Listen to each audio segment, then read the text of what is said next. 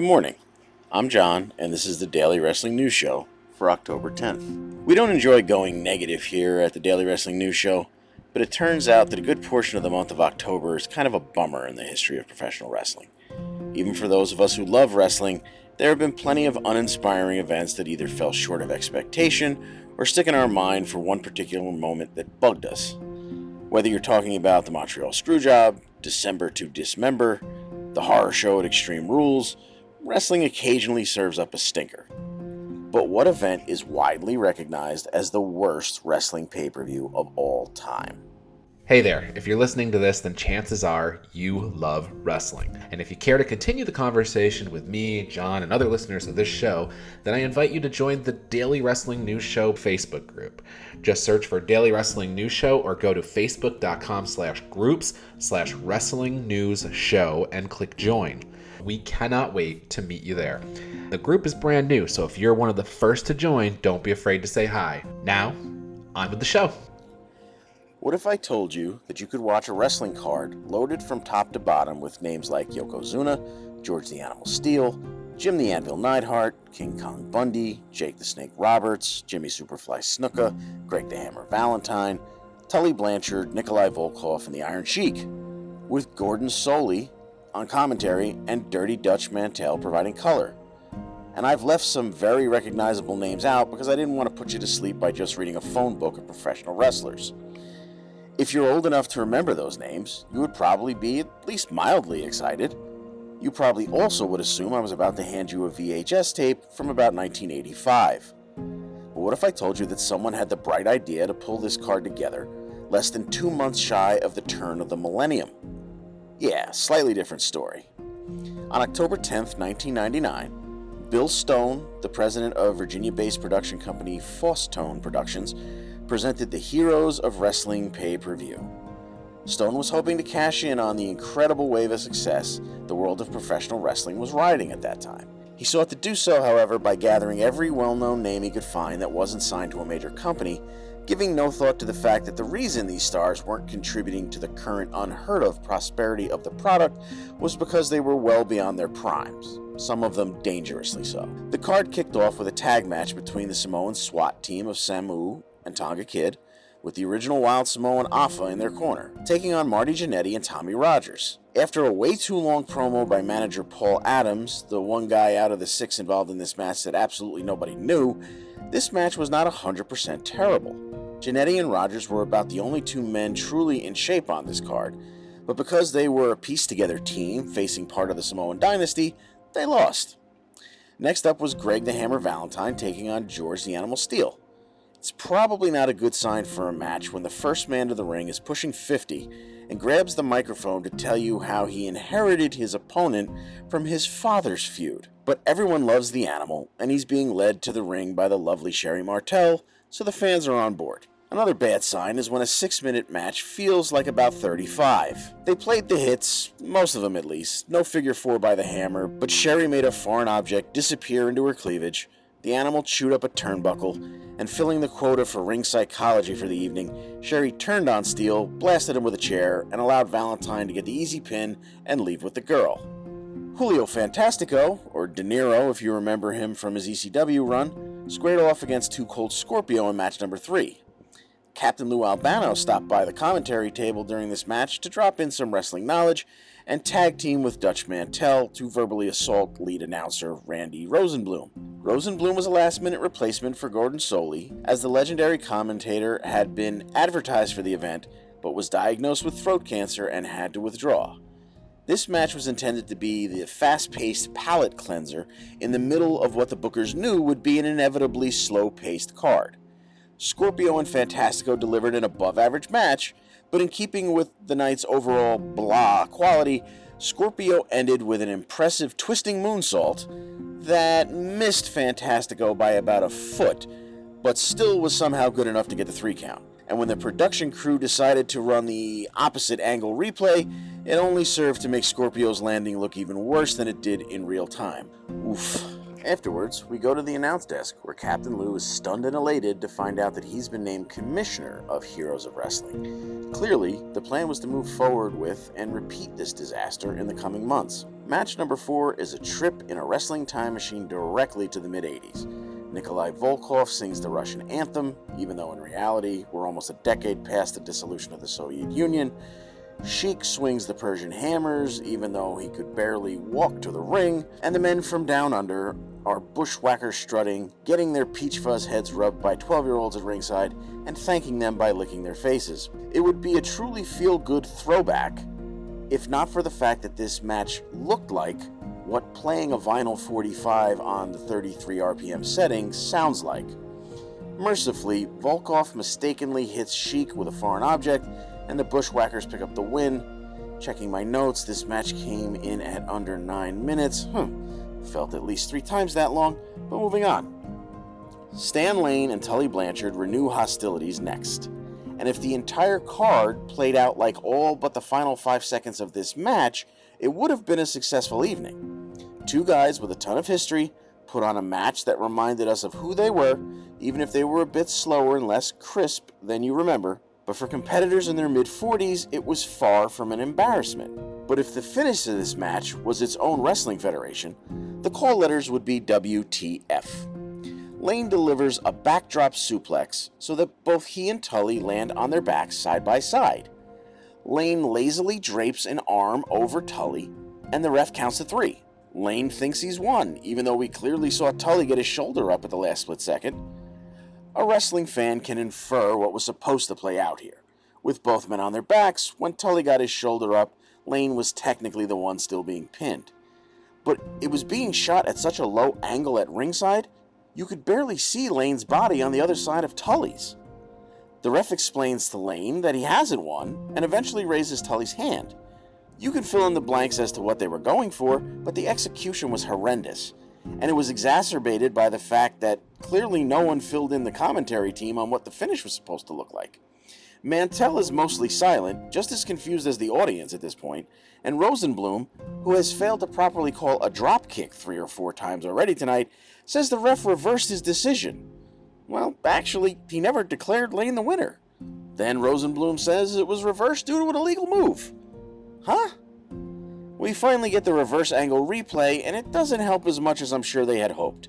Tully's shoulder is up, sure, but Lane is making his cover with his left arm across his own body to touch Tully, who's laying on his right side. So Lane's shoulder is up too by virtue of the fact he's reaching across himself to touch Tully. And Tully isn't covering Lane at all. It's a fustercluck for sure, so Lane puts the boots to Tully for a moment and walks off in disgust. How the audience didn't follow suit is a mystery to me. Next up, the one man gang and Abdullah the Butcher get extreme. The less said about this seven minute hepatitis fest, the better. They eventually brawl back up the entryway, and after the longest 10 count in human history, manage to both get counted out. Match number 7 is Superfly Snuka versus Bob Orton.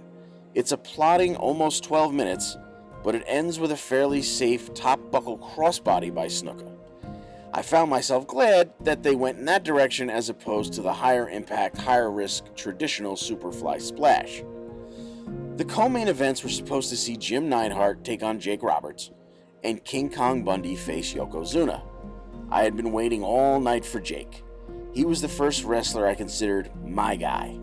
I loved his eerie glare and dark persona, and his soft spoken, maniacal promos always had me transfixed. So when we went backstage to the interview area that had been poorly lit and mic'd all night, I held my breath waiting for Jake to speak. It had been years since I had heard a Jake Roberts promo, and I was chomping at the bit. Jake seemed to prepare a promo custom tailored for the casino hall they were performing in and it might have been another classic when he was coming up with it, if he did so sober, but he sure as hell didn't deliver in that state. The bit of it that you could actually make out managed to go viral for all the wrong reasons. It started out, quote, You don't want to play cards with me because I'll cheat, okay? I'll cheat. You want to play 21? I've got 22. You want to play blackjack? I've got two of those, too. You want to play uh, aces and eights, baby? I got too many of those too. End quote. He mumbled some more and pointed to the bag on the floor with Damien in it before telling his opponent not to worry about the bag, but rather the DDT. He then tried in vain to get the crowd to chant with him for the DDT. DDT. DD. It did not go well. They weren't on board. Anvil makes his way to the ring. Jake is out next and puts the snake bag under the bottom buckle, and inexplicably heads backstage again. He's drunk out of his mind, at the very least, and doesn't seem to know where he is or what he's supposed to be doing. Now, Jake's demons are no news to anyone, but his main event booking on this card was meant to take advantage of the goodwill drummed up by his recent efforts to clean his life up. Clearly, though, he has suffered a poorly timed relapse. The anvil is still in ring ready shape. Jake is eh, not. And his brain is so far from what he's supposed to be doing that a few minutes into the match, it's clear he has not secured Damien properly, and the snake starts finding his way out of the poorly tied bag, to the great unease of the commentary team. When Jake realizes the first foot of Damien is out of the bag, the rest of the night's plan goes out the window and Jake decides it's time to take his pal out to come and play. He stumbles around the ring while straddling Damien and positioning the first foot or so at crotch level, living out some kind of phallic dream sequence in his head, I suppose. Then he gets down on the canvas with Damien and lets him slither across his chest a bit before pulling the snake's head close enough for a tongue kiss. Not the snake's tongue, mind you. Jake Roberts is licking Damien under his dangerously powerful jaw. Jake shoves Damien back in the bag just as King Kong Bundy makes his way to ringside in an effort to save the night from devolving any further. Jake and Bundy exchange some unpleasant words, and the Anvil decides to try to take things back on track by attacking Jake from behind while he's jaw jacking downwards towards Bundy, who's on the floor. Soon Bundy climbs in and joins Anvil in beating down Roberts. This brings out Yokozuna. He squares up across the ring from Bundy, and Rosenbloom ponders if the Bundy Yokozuna main event is starting now. They're wearing headsets on commentary, but clearly no one's talking them through this from the backstage area. It takes the ring announcer's barely audible interjection to say that we've now got a tag team match happening eh, to try and clear up a bit of the confusion. So now it's Anvil and Bundy versus Jake and Yokozuna, we guess promoter and producer Bill Stone sends out a production crew member named Michael Henry to whisper in the ear of the wrestlers to try to get everyone on the same page and salvage this main event. Henry is a chubby, pasty, bald as a baby's bottom gentleman and looks like his name should be King Kong Bundy Jr. So all he really does is add confusion to the ringside area because he looks like he's there to help Bundy. Roberts, who somehow appears even drunker than he was at the start of the match, can now barely stay on his feet. So Anvil pulls him out of the ring to let Bundy and Yokozuna go at it. On the floor, Neidhart clocks Roberts several times with unprotected chair shots. Maybe he was sarcastically hoping to knock some sense into Jake, but you don't have to be a neurologist to realize that this was not going to help the equilibrium of a man who could already barely stand. Bundy eventually makes it to the floor and joins the party. He delivers a nasty chair shot to Jake's head. And I get it, at this point, these are just old school receipts for Jake ruining the last two matches of the night. But how does this really help the situation? Jake gets rolled back in by Bundy. Anvil and Bundy pull off Jake Roberts' boots and start beating him with them. Jake rolls to his corner for the hot tag, and the disturbingly large Yokozuna is in. As Yokozuna and Anvil battle in the corner, Jake miraculously makes it back to his feet and stumbles back into the ring. Bundy decides, the hell with it. He knocks Jake down, delivers a quick splash, and even though neither is the legal man, he covers Jake, and the ref takes the opportunity to quick count this disaster to an end. To try and clear up the confusion just a little bit, Yokozuna grabs the production team member Henry and delivers a Samoan drop. Okay, he looks like a Bundy. Let's treat him like a Bundy and try to make this calamity make a little more sense. Jake grabs Damien again and drops him on Henry.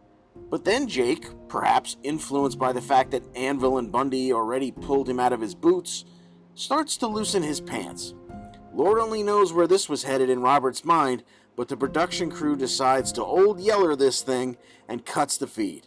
Sweet Jesus, it's finally over. The target for the show was around 41,000 pay per view buys in order to make it profitable enough to warrant future events.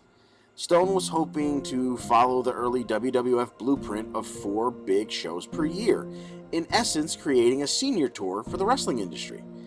But they barely broke even at somewhere between 27 and 32,000 buys. When WWF's legal team reached out to Fosstone, telling them to expect legal action for subverting WWF's intellectual property by simply calling Luke and Butch the former Bushwhackers and referring to two time former WWF champion Yokozuna, they were assured that there would never ever be another attempt by that company at a Heroes of Wrestling event, and WWF seemed satisfied with that. And that essentially was the end of Heroes of Wrestling. It was voted the worst wrestling show of the year and is often pointed to as the absolute worst wrestling pay per view of all time.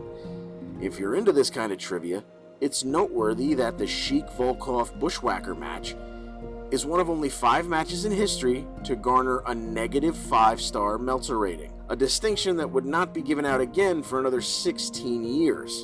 And it all happened on this day in 1999. This has been the Daily Wrestling News Show for September 6th, 2022. We'll see you tomorrow.